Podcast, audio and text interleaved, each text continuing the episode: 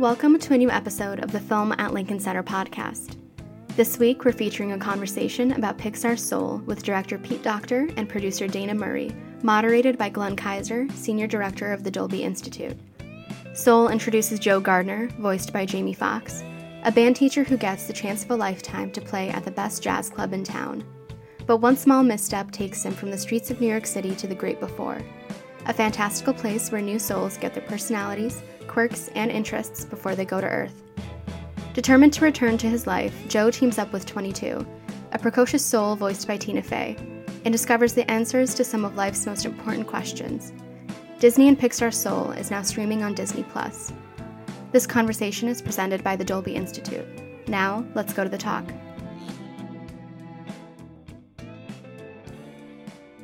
I really want to express my gratitude to uh, our friends at the Film Society of Lincoln Center and the New York Film Festival. You know, we created the Dolby Institute to give education and outreach and inspiration to the next generation of filmmakers and content creators. And and the the artist academy is a program that's really um, really near and dear uh, to uh, to our hearts. And and uh, I, I, just couldn't be more thrilled to to be here. Now normally um, I would say uh, to Pete and to um, and to Dana normally you know your film would have screened uh, at the New York Film Festival. We would be having this conversation at Dolby 88 in, in our Dolby Vision, Dolby Atmos screening room um, in Manhattan.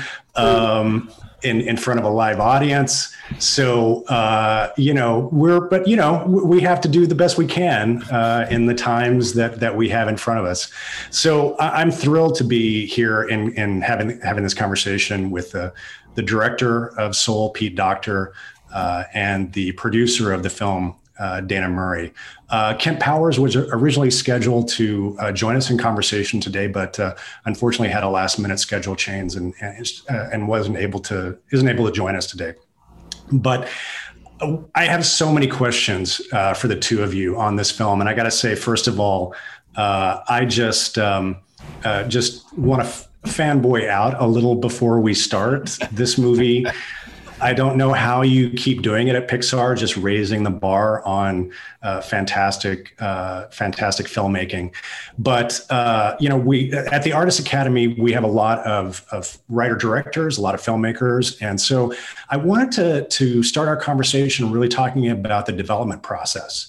Uh, on the film, um, you know, I think when when you have a movie that's as uh, beautiful and thoughtful uh, as as soul is you kind of have this notion that it emerges from the ether fully formed uh, in its in its current state. But uh, I, I, understand that the that there was a pretty lengthy development process on soul. And so pete i wanted to ask you what was the movie that you started to make and how did it eventually become what we're what we've seen? Yeah, you do have that idea that you know Walt Disney's just sitting in bed and he goes Dumbo, and then it's all there, you know, and it's not the way it works. It's absolutely the opposite of that. It's like you start with one idea and then you add something and take something else away, and it's more like sculpting with clay or something, I guess. The first movie the story of this was well, it, it, it actually kind of started watching my kids. My son was going off to college, and I was, you know, as a parent, like, oh, thinking back when he was little and then recognizing, wait a minute, I remember when he was born, he basically had a personality, right? And like trying to think like how is that possible? Where did that come from? There must be somewhere that's not on earth that gives you the sense of who you are. And so started playing around with this idea of you know uh, what eventually mutated into uh, the great before. Um, and our first story was just two souls that lived up there. The whole film took place there. Um, they looked down on earth and said we don't want to go this looks like a waste of time.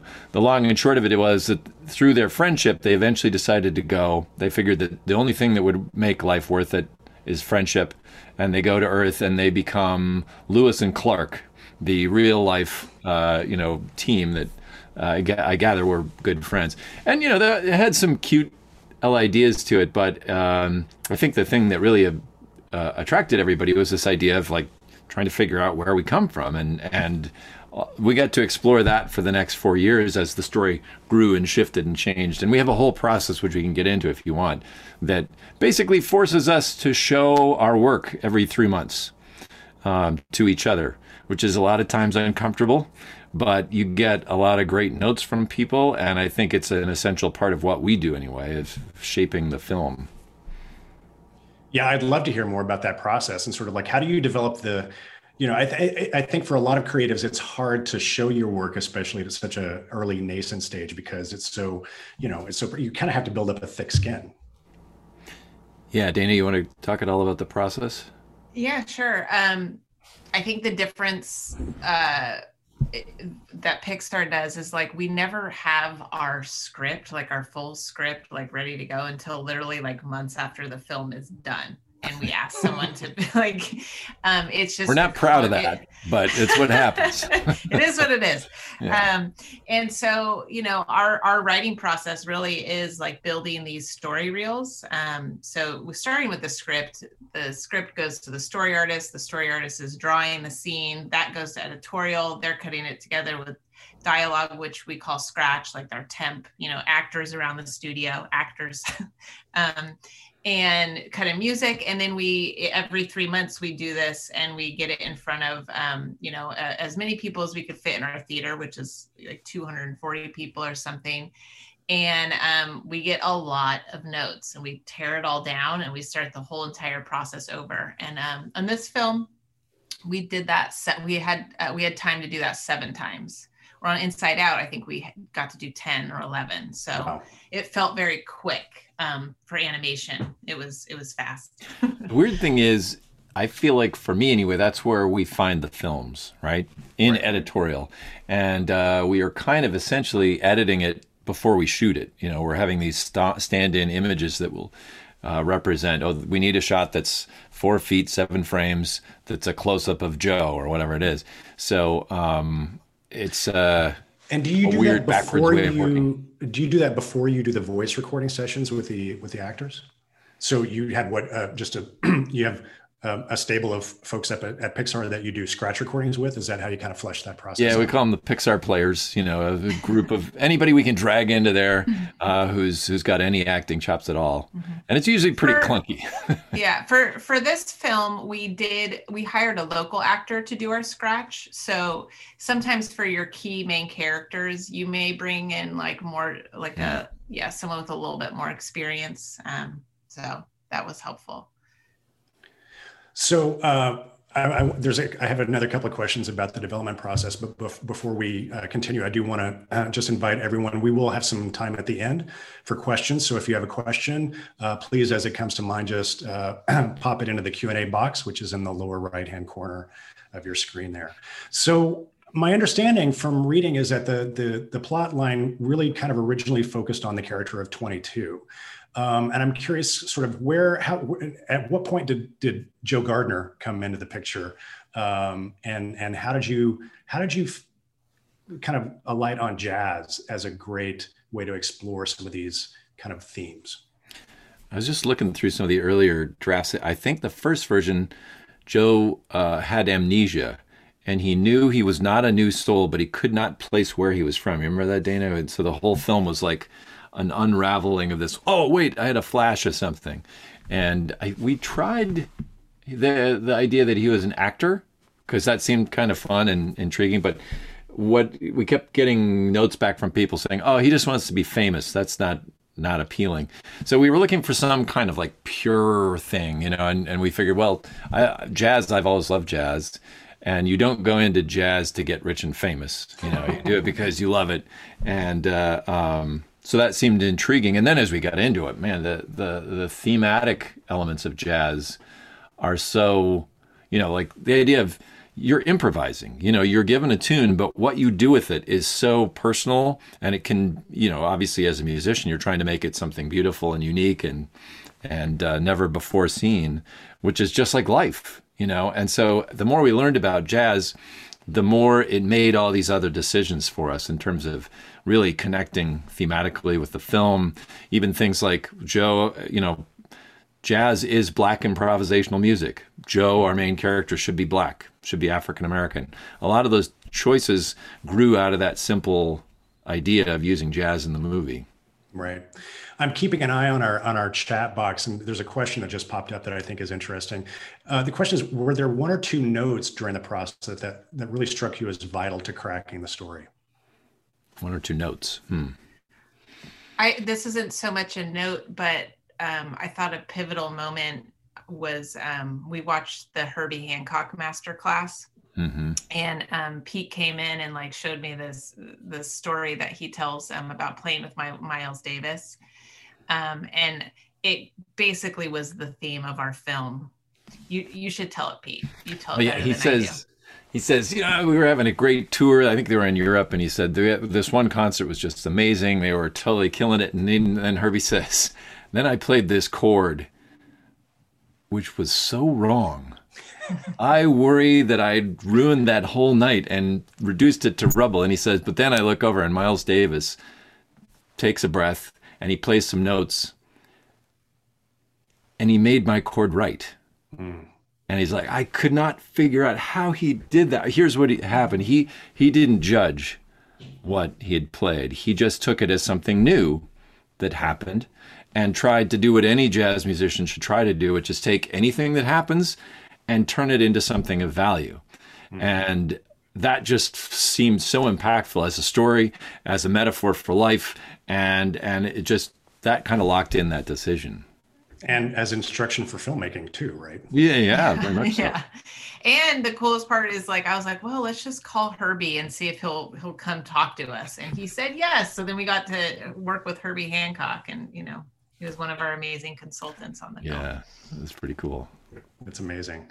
And so when you created the character of Joe and started to explore this this world of of, of jazz, is that when you brought Kemp uh, uh, uh, Powers into the? And he he came in originally as a as a screenplay writer, right? Mm-hmm. Yeah, um, as soon as we decided that Joe was going to be an African American, um, uh, we knew we needed help, and so we immediately were like looking for um, an African American writer. So, um, in development, we have great people who read so many scripts and brought us, you know, ideas. But it, we actually read um, Kemp's play One Night in Miami, which is now the great film that's out now. Kemp has had a pretty amazing year, yeah. hasn't he? Yeah. yeah. yeah. We were calling it Kemp Miss for because you know both his films were coming out on Christmas. Um, they both opened on Christmas Day, didn't they? Isn't that yes. it's really crazy? Yeah. Like yeah. Yeah. He's been busy. Mm-hmm. Um, but yeah, we read that play and just the we were in this period of really wanting to develop our characters and the character development he he has in that script was just amazing. So um, we he flew up. He told I wish he was here because he he tells a pretty funny story about that day. But anyway, as soon as we met him, he he related so much to Joe's story. You know, he grew up in New York, um, same age, um, the artist journey. Like he just had a lot of. Um, he just he felt like that writing this film was like meant for him. So it was a great fit. Yeah, he said, yeah. you know, screenwriting is like his third career, and he was trying at a, an age where you know most people are like, really, you should move on now. It's not working out. You know, get real. And and Kemp kept going, and it's very much like Joe. You know, where he's like, okay, I got a couple more years before I can, you know, before the door slams mm-hmm. shut. Yeah. Yeah. He said the first scene we had him write, which I didn't remember this, but was the scene with um, his mom, um, mm. Libba, in the tailor shop, and he's like, I pulled from many conversations like that that I've had with my mom. So, mm-hmm. well, you certainly didn't have him start with the easy thing, right? Yeah, just, just throw him. throw him into the deep end of the pool and see what happens. Well, because you know we were still trying to figure out like what is why is that scene there? What is it that mom is pulling out of him? Because thematically, of course, we knew from an early standpoint that we are going to talk about okay, using a fancy word, essentialism. The idea that hey, we're each put on earth with an essence of who we are and some sort of purpose. And Joe believes that. Mm-hmm. Um, and then we got to argue the opposite with 22, who's kind of a, um, you know, a nihilist who's like, there's no point to anything. It's all absurd. And uh, in the course of the film, he becomes, you know, like a, an existentialist, which is, yes, there's meaning, but you have to bring it yourself. You have to come out into the world with some point of view. and uh, so it was it was a fun chance to talk about a lot of stuff that you know we learned about in high school philosophy class, um, but hopefully done in a um, a fun way through character. I would say that you uh, you accomplished that. It did not come off as a as a as a dry. Uh, okay, good. yes, absolutely, absolutely. Um, Dana, one of the th- a question that I have for you is, you know, I, I feel like with each new film, Pixar kind of breaks some new technical ground. And one of the things that that I, I, love to talk about in our programs is how artists are using technology to tell story. So, uh, what were uh, what were the big challenges on Soul in terms of of you know new technology that you had to develop or utilize in order to tell this particular story? Definitely the cracking the look for the soul world was incredibly difficult. Um, it really we we we made art and technical one department just because really we couldn't find that look in a painting. They really needed each other to um, discover. So um, i'd say the tools that were new were um, for our soul characters specifically um, the you know they're very ethereal and non-physical and all these words of like okay we need them to like show up on screen. So we need them to look like something but we use these line work which we hadn't done um, so that you can kind of read the the forms as they're moving um, hands especially. But line work most, line work like you would associate with 2d like cel drawing kind of animation? Well kind of. I mean like on on the model um because because they would be kind of formless without it but yeah it was mostly you mostly noticed it on the hands specifically.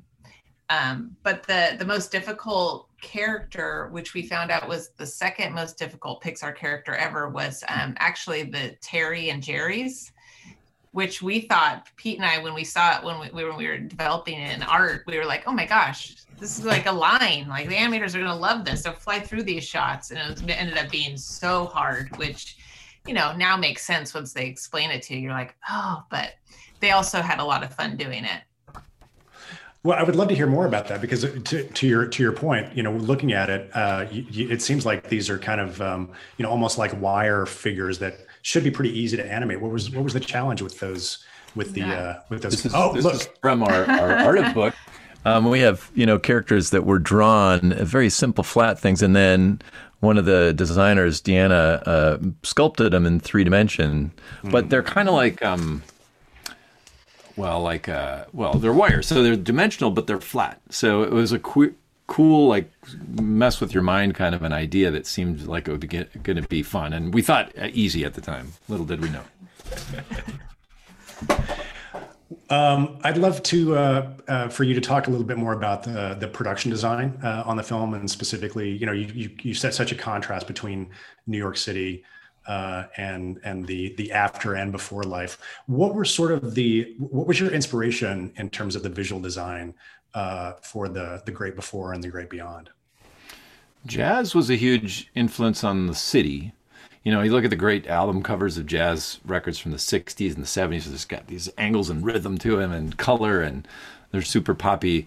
And then we wanted the opposite of that, because when you think of souls, as Dana mentioned, it's ethereal, non physical, you know, invisible. And so we were looking for ways to capture that. I guess because of the philosophy stuff I mentioned, we first looked at ancient Greece and we were imagining people standing around in robes, philosophizing and learning the sort of uh, ideas that would help them through life. But then we felt, well, we don't want to accidentally say everybody's Greek. You know, uh, it's supposed to be that the world is populated from the souls from this place. So we wanted it to be non-specific culturally, and so that caused us to really simplify the forms down to almost like mathematical, much more pure kind of shapes. Um, we also, you know, it's I, I was remembering uh, this weekend the first attempts at the great before were much more abstract. It was just like color and blobs and things like this, and then the characters in there. And we found it was so disorienting to look at, to just imagine, okay, this whole movie's going to take place and I don't know where anything is. You know, it was it was not the feeling we needed for the storytelling. We needed the characters to feel like this is comforting and and welcoming, and so um, we really needed to adjust our sense of design to work for the story, even to the point of almost hinting at nature. You know, there's these uh, grass kind of uh, things that Joe falls into, and hills, rolling hills that are arranged in a mathematically kind of uh, pure way, but still evoking nature um, for that sense of of comfort. Mm. Uh, I'd like to pivot for a second and talk about uh, about sound and music. Uh, mm. Obviously, very very dear to my heart. You worked with the sound designer Ren Klyce uh, on the film, who is just a, a, a, just an extraordinarily talented sound designer. And and then of course um, the music. Uh, you, you, know, you you um, and you kind of echo that same um, s- uh, split between the real world in New York and the before and after life in the music. So you've got you've got the sort of a traditional score from not traditional, but a score mm-hmm. from uh, from Trent Reznor and Atticus Ross, which is basically. Uh, now I, I want to make sure I get this right. Is that were there rules? Was that sort of the music of the before and afterlife, and then in New York, um, the the jazz music was uh, was from Jon Batiste, right? So was that a rule that you made? Like it's it's one kind of music in this space and another kind of music in another space and how did you balance all that out? Yeah our editor kevin nolting just started cutting it to temp you know eh, with that sort of in mind. And we said oh let's see how far we can take this. Could we do all of the earth world with jazz? And it turned out to work pretty well. Very different than anything we'd done before. It was originally jazz standards that we we were assuming uh, whoever we worked with would do their rendition of that but then, as we uh, met Jon and he showed him the film, he felt that uh, they needed to be more specific uh, to what was going on. So he wrote original jazz tunes. Um, and then Trent Atticus, I think actually, you know, it's funny. I was thinking we was Ren. Ren was probably the first choice we made in terms of outside collaborators mm-hmm. and what yeah. an effect that had. You know, because he had worked with Trent Atticus we ended the David up, Fincher films, right? Yeah, we had ended up reaching out through Ren to see if they would be interested, and so it it was. Um, Ren's an incredible, incredible guy. He thinks way beyond just like sound effects. When you think of sound effects, you're like bonk, tsh, honk, you know, those kind of sounds. Mm-hmm. He's really thinking much more um, emotionally and storytelling and, and how this works on a bigger level. Um, and he also, his work is so partnered with what Trent Atticus brings. So instead of just music playing off of speakers, you know, left and right, you're in the middle of this. You know, the music is part of the world itself. And um, those were all kind of new elements that we'd never really dealt with before on a Pixar film. And I think really give that whole world a completely different feel. Mm-hmm. Dana, do you have anything to add to that? No, I just was thinking like we had Ren in there in editorials so early on, and as we were discovering the look of the Soul World, and I think he just he played a critical piece in that. You know, with, with what Pete was talking about the the nature and you know all of that is just all all of it is so part of like being in that world and the music too. Yeah, even the the sort of nature stuff that was actually Ren's idea sonically. And so yeah. then as he brought that, we were like, wait, maybe this is maybe he's onto something here. And so we echoed it visually. I, you, you just touched on something that I find it really interesting when you get into uh, you get into a space of where you're working, you're not really you're kind of blurring the line between sound design and music, and it's you know there's tonal elements to the sound design, and and it's it's a really rich kind of creative, fertile uh, space. I know you know we've got a lot of of uh, filmmakers in, in our crowd today with the Artist Academy. And one of the questions that I, I'm, I'm really curious uh, to get your to get your take on is I think for a lot of filmmakers, it's really difficult for them to talk with their sound and their music departments because um, you know it's sound and music are often very difficult to kind of discuss. Mm. So for you, uh, Pete, um, you know, how do you approach working with uh, someone like Ren or or with Atticus and Trent in terms of like how do you talk to them about what you want to accomplish with a given scene or with the overall uh, design of the sound and music of the film? Well, I learned the hard way by trying to get too much into their business, uh, uh, and so I, I thought I was being helpful early on working with a composer and trying to articulate things like what if we you know tacet the tuba and double the strings so that we get more and that the composer got very upset because he he was thinking, oh, okay, Pete doesn't trust me. Pete doesn't like my ideas. He's trying to do this himself. So I, I have slowly learned over the course of my career, like I feel the best way to communicate with people is in terms of emotion. What is it that we're trying to convey? What do we want the audience to feel? You know, when they sit and watch the scene, regardless of what's actually happening, it's a crowd scene or it's a, you know, a chase, whatever. What's the emotional quality that we're trying to evoke? And if I can communicate that through metaphor, through description, through any number of other things, then it unlocks the composer or the sound designer to bring their own ideas. So in the case of the great before we were we were using words like we wanted to be comforting and welcoming and enveloping and you know and we talked a lot about we showed him some of the design work that we had done. So anything to kind of help set the mood and then let them go. Because man and and through the whole film you know anytime people comment on our movies it's like 1% me 99% all the other great people and ideas that have come out of communicating that way to be honest, that's what Pete does with the actors, the animators, the story. You know what I mean? It's like I think that that's how you direct in general. What was that? That was my heater that I hit with my foot. Sorry. It's it's cold up there in Northern California. It I thought it was a I thought it was an earthquake. No. Well, Dana, you mentioned something that I wanted to follow up on, which is this idea of, excuse me, bringing in uh, bring in the sound designer early uh, for consultation and conversation. I think you know often, especially with live action films, sound design uh, is kind of uh, you know left to the end of the process uh, after you know after the movie shot and largely edited, and then you bring the sound people in to sort of like just slather some sound effects in.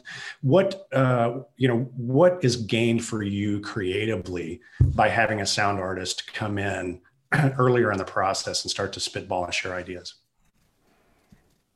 I mean, definitely the world building, like we were talking about with the soul world. But I think um, having Ren involved um, early on was key because of our partnership with Trent and Atticus and just his working relationship with them and just how they've worked in the past. And because we had never worked this way, you know, like always um, you know, doing getting the score at the very end. This was a de- very different process for us as well. So having having Ren in there, he was kind of like our mediator, you know, talking right. to them and talking to us, and so he he was incredibly helpful um, from the beginning.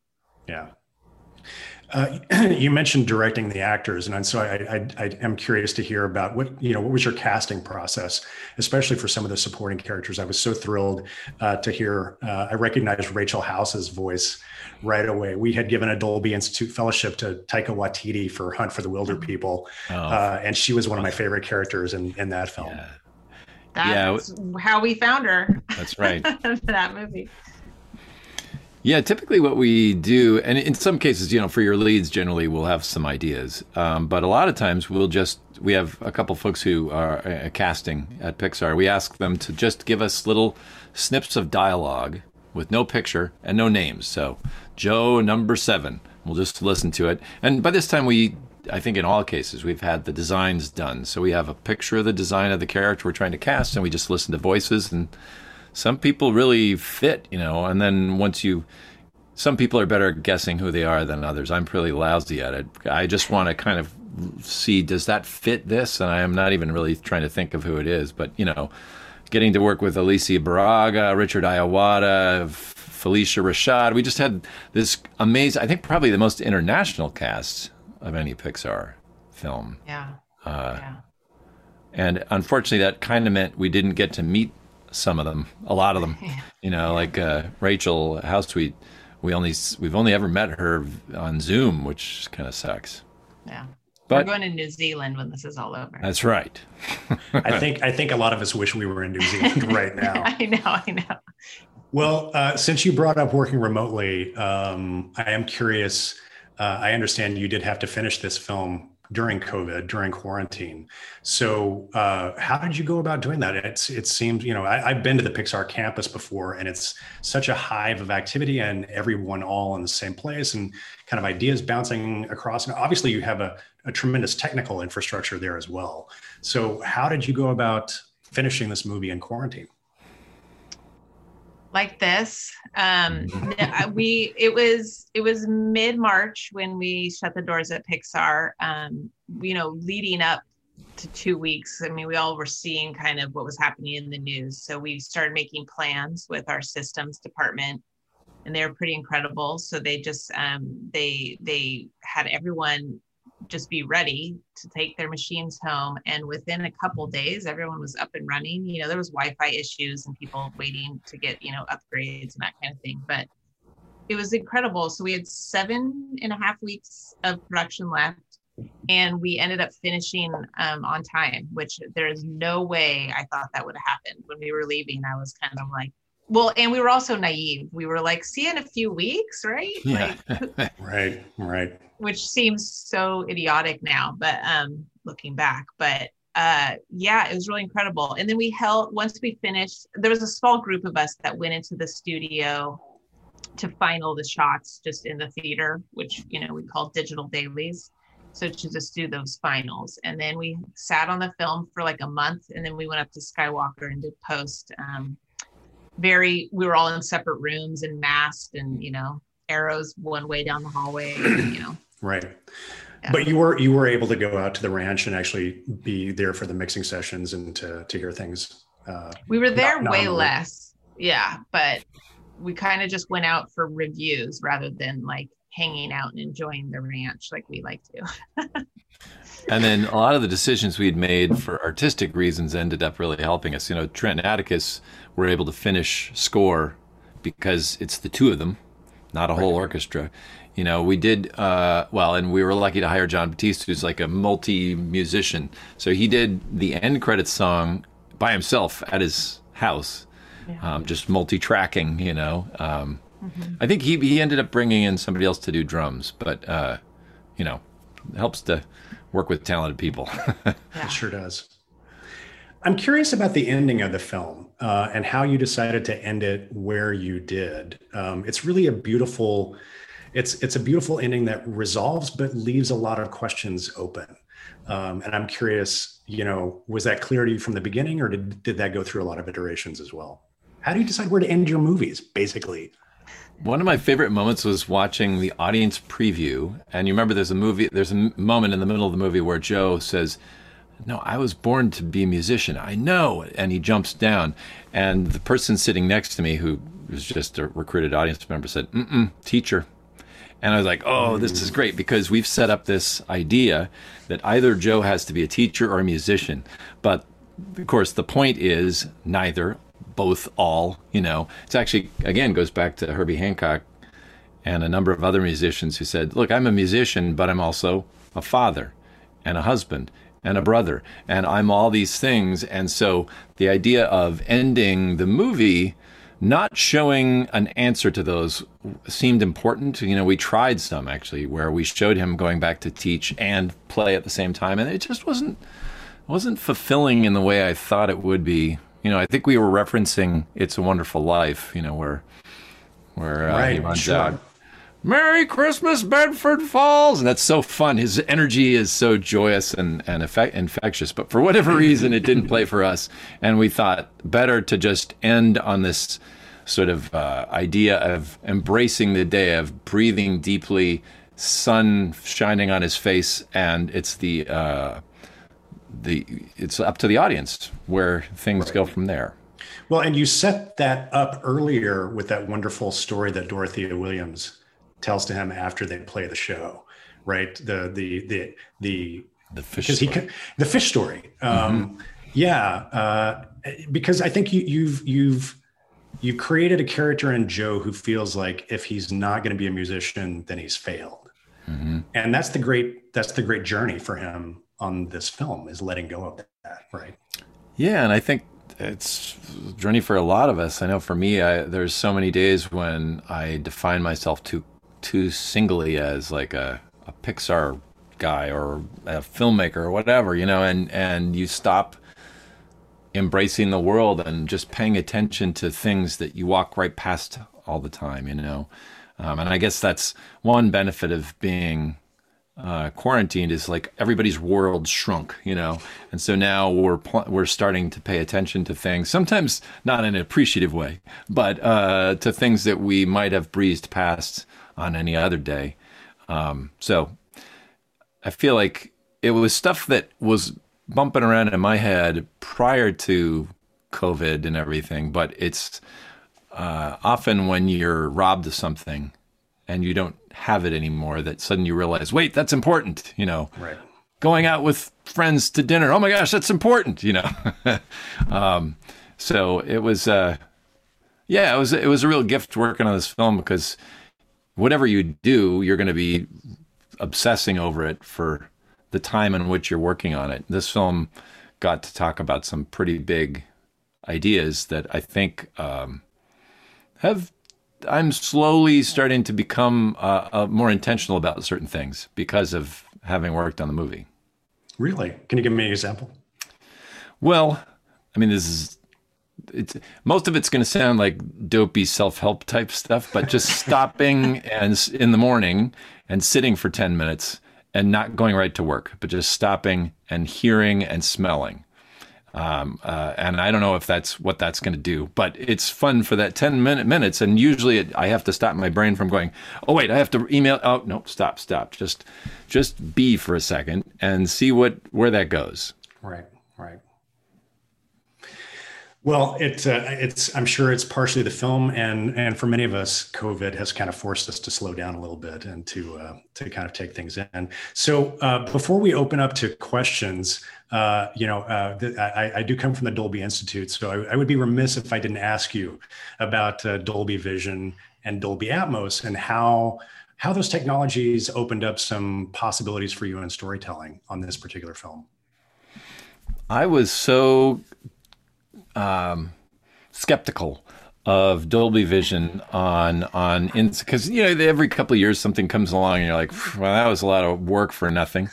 and when we saw Inside Out, I was blown away. That was a huge. Uh, I wish everybody could see our movies that way. And I'm not just saying that because you're on. It's it's it's like colors that I didn't know existed. It brings this uh, vibrancy and contrast, and the darks are so dark you can't see whether the projector's on or not. It was like, uh, yeah. Um, so you know, I think as we were making this film, sequences like where Joe is going towards the the great beyond, that glowing white light we were through the whole time going, ooh, I can't wait to see this on Dolby Vision because it's the darks just go away. The edge of the frame just disappears and you're in this space. And uh, yeah, it's, uh, it's a pretty f- fabulous uh, technology. Well, I can't wait to see it uh, in, a, in one of our cinemas in, in Dolby Vision. But I think you know, you know, even the way you use light, the autumn light in New York City, it's so beautiful and soft. And I, I just, the, the I, I can't wait to see that in, in vision. And I, I'm, I'm thinking about, I think the first time that Joe sees Dorothea play in the club, and I think she's like three quarters turned, mm-hmm. and there's just the way the light goes down the saxophone, the reflect, mm-hmm. it just is so stunning. Um, yeah. It's you really, you really blur the line between live action and animation in some of these uh, some of these frames in a, in a really delightful way. Well, we have these amazing tools and and incredible artists like Ian Megibben and the whole uh, lighting crew. you know, they they're able to take these natural elements and apply them in sometimes natural, but other times very stylized ways. Um, uh, which is, you know, look, any choice you make in a film is going to have an effect on the audience, and so if you can harness that and use it in a way to further your aims. In the case of the saxophone and, and like that, we were well aware that this place in real life, these jazz clubs are basements. They're kind of dumpy. They're like, you know, you bump your head as you go down there. Why would you aspire to work at a place that like that. So we tried to use everything we could to romanticize it, and to bring it into to make you lean forward with Joe and go like, wow, this is not only this place, but this this person, uh, this musician is just incredibly good. And so, you know. Uh, again, that comes from kind of speaking emotionally, I think, uh, to to them about like what, what it was we were after, and and then Ian and his whole team came up with a lot of those those specific ideas. That's great. And then the sound design just really re- reinforced the sense of wonder too. I'm thinking about the Hall of You. Just the the the sound design in that particular sequence is just beautiful. Hmm. Yeah, that was that was pretty cool. Uh, Dana, do you have thoughts on that? Oh no, I I love that scene. Um, I was just thinking the Daveed Diggs rap, Cedric's rap group. I don't I don't know if most people know that, but he wrote he wrote and performed that little bit that ends up being in the end credits too. But it's another example of how sound is really drives the eye. You know, you can have a wide mm-hmm. shot. If if in real life, if you're doing a shot like that, you'd have a cacophonous bunch of noise. But by just bringing certain elements up or down, you can you can actually control where the audience is looking through the sound, and uh, that always kind of shocks me because it seems counterintuitive, but because it's not like the speaker's moving, right? It's just the sound, and our brain says, "Look over there," because that's where the sound's coming from. It's pretty interesting. Great. Well, let's uh, let's open up and, and take some questions, shall we? Sure. Um, where's the, my chat box here? So, uh, would you say that a religious or philosophical tradition in particular inspired you in thinking about the great before and the afterlife? You know, the curious thing is, I've spoken with a friend who's Jewish, uh, a pastor, and a couple people from Asia, and they all claim that the center belief structure is endemic to them. And I kind of take that as a compliment because we were going obviously to re- trying to reach beyond any specific religion into more just the experience of what it is to live. Um, uh, a lot of folks have claimed it's pretty Buddhist, but um, I mean, you know. we spoke with in, in, development. We spoke with so many people, um, and I think the takeaway is how similar um, the belief systems are and also uh, we most of the discrepancies are in the afterlife and so we were very intentional to not go there so joe's heading that way but then you know not many people um, have discrepancies about the great before so that's why we really like spent our time in that world i think a lot of religions i mean obviously if you tell them hey, everybody's the same, people get pissed off at you because they do have very different ideas. But yes. I think what they're after is a sense of understanding of like, what is it?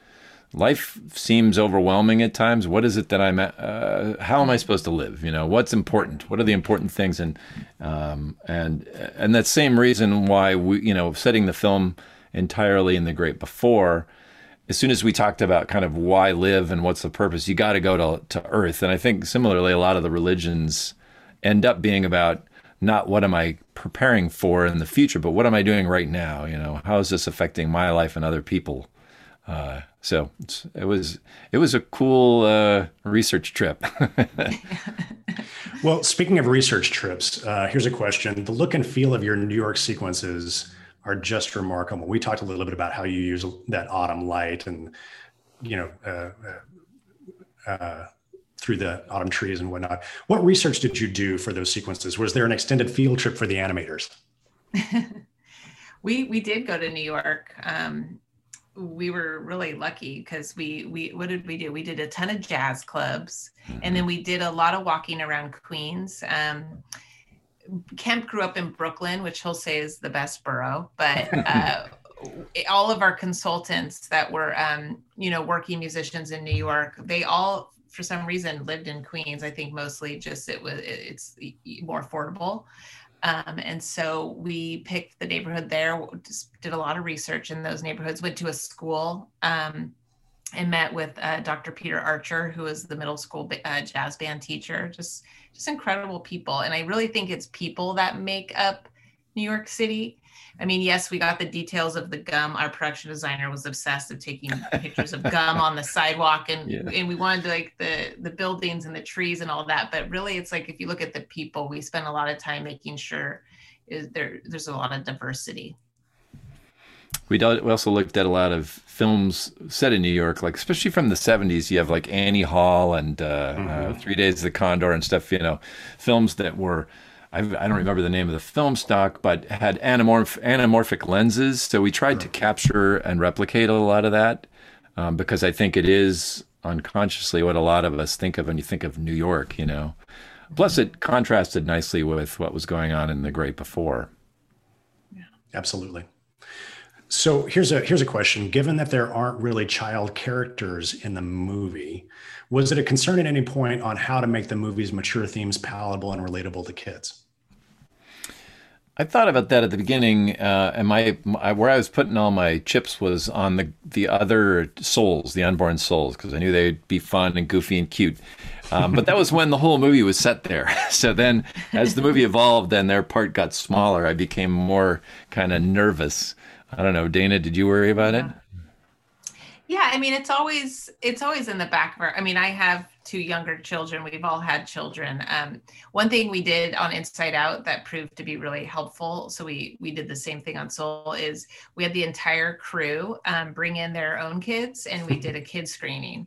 Um, so I think we had like 150 kids come in one day, and from aging from like two to you know 20, um, and it's really helpful because it's usually the parents that say their kids aren't following or don't get it. And then you will literally have the kid be like no and then like explain to you what's happening.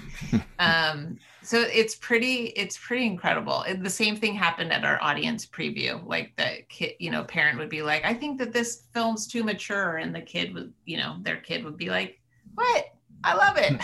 So it's great. but yeah we worry about it for sure so, uh, Pete, this is a question for you. The the the uh, writer says, "Sorry, this question isn't about the movie, but Pete, you sound fantastic on Zoom. What mic are you using?" That's just my the dulcet tones of my. Uh, it's a yeah. Dolby. yeah, that's right. Free plug. No, I have this. Uh, I think it was I was talking to Ed Catmull, the old president of Pixar. He had these. It's a a USB mic that you just plug in so sounds good. I, I, I have I have one as well. Yeah, it's like that one. Uh, uh, so another question: What has been the most difficult lesson you have had to learn to be authentic in your personal and professional storytelling life? We, we will we'll um, I'll, I'll you know, just an easy one for you. Yeah.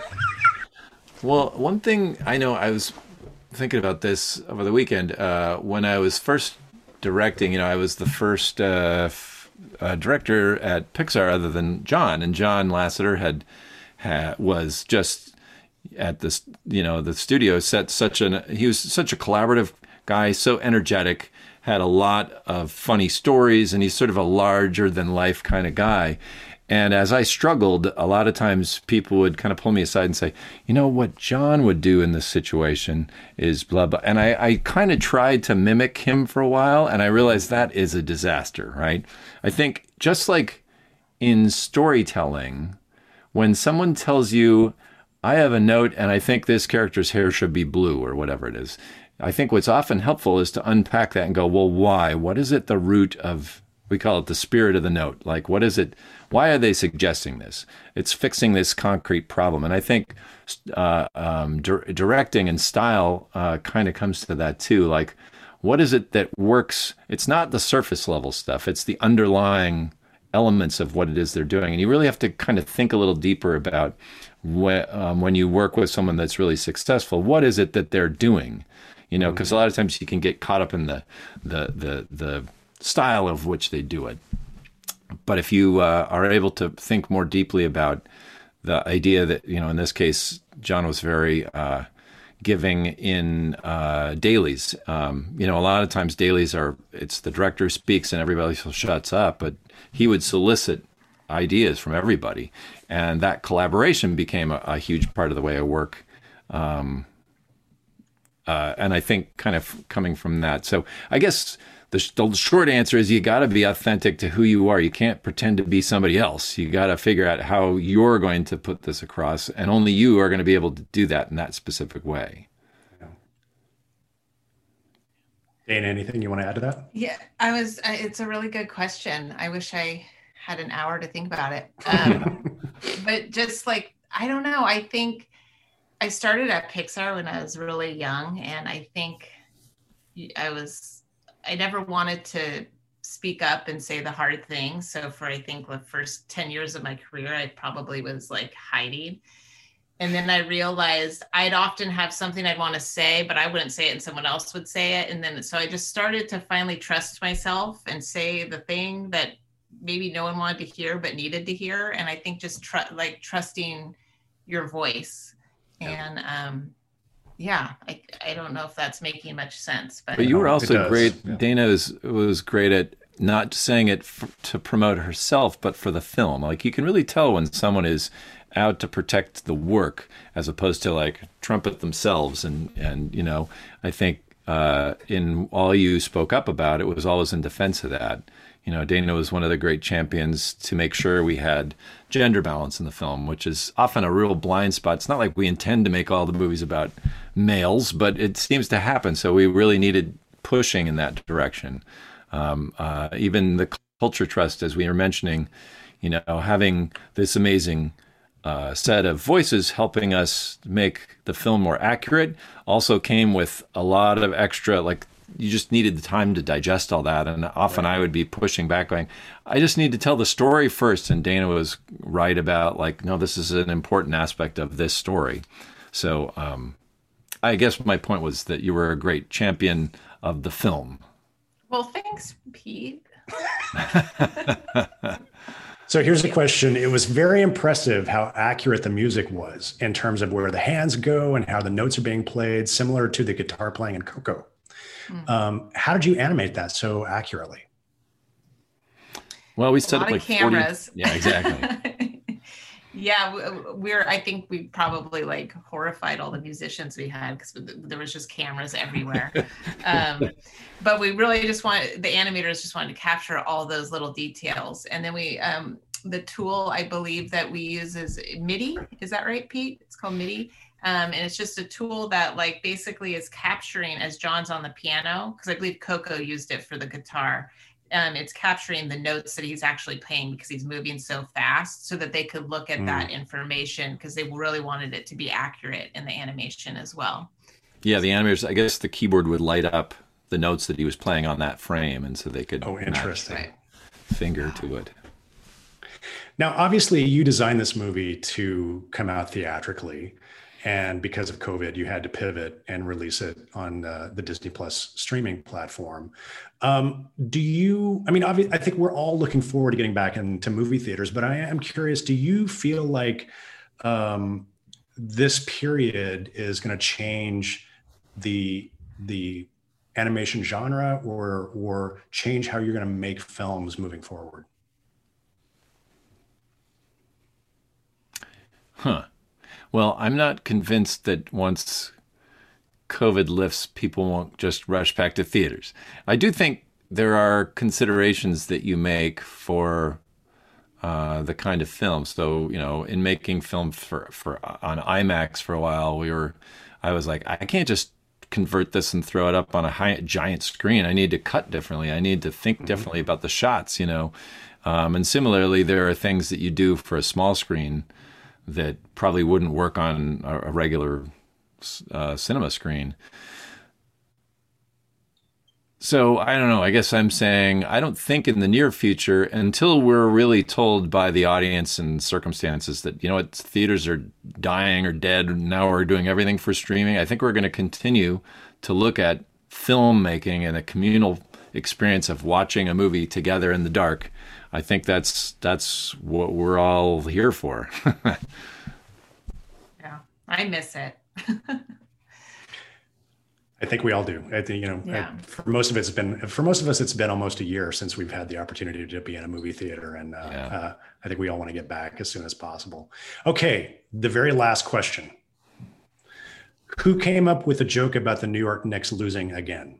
That's all Kemp. Yeah, he said that he needed a way to explain why he was tortured his entire life as a Knicks fan. Um, so it's a great explanation.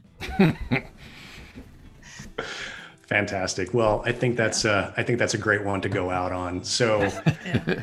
Pete Docter Dana Murray, thank you so much. First of all, for making such an incredible, extraordinary film, and for taking the time today to, to, to talk to us about it. It's been a pleasure to be in conversation with you. That was fun. Thank you. Thank you. Yeah, appreciate it. And thank you to uh, all of our friends at uh, Film Lincoln Center, the New York Film Festival, and the Artists Academy for giving us this platform to talk about the art and craft of film and to spend some time focusing on soul. Uh, I guess we're signing off now. This is Glenn Kiser from the Dolby Institute. Thanks for joining us all.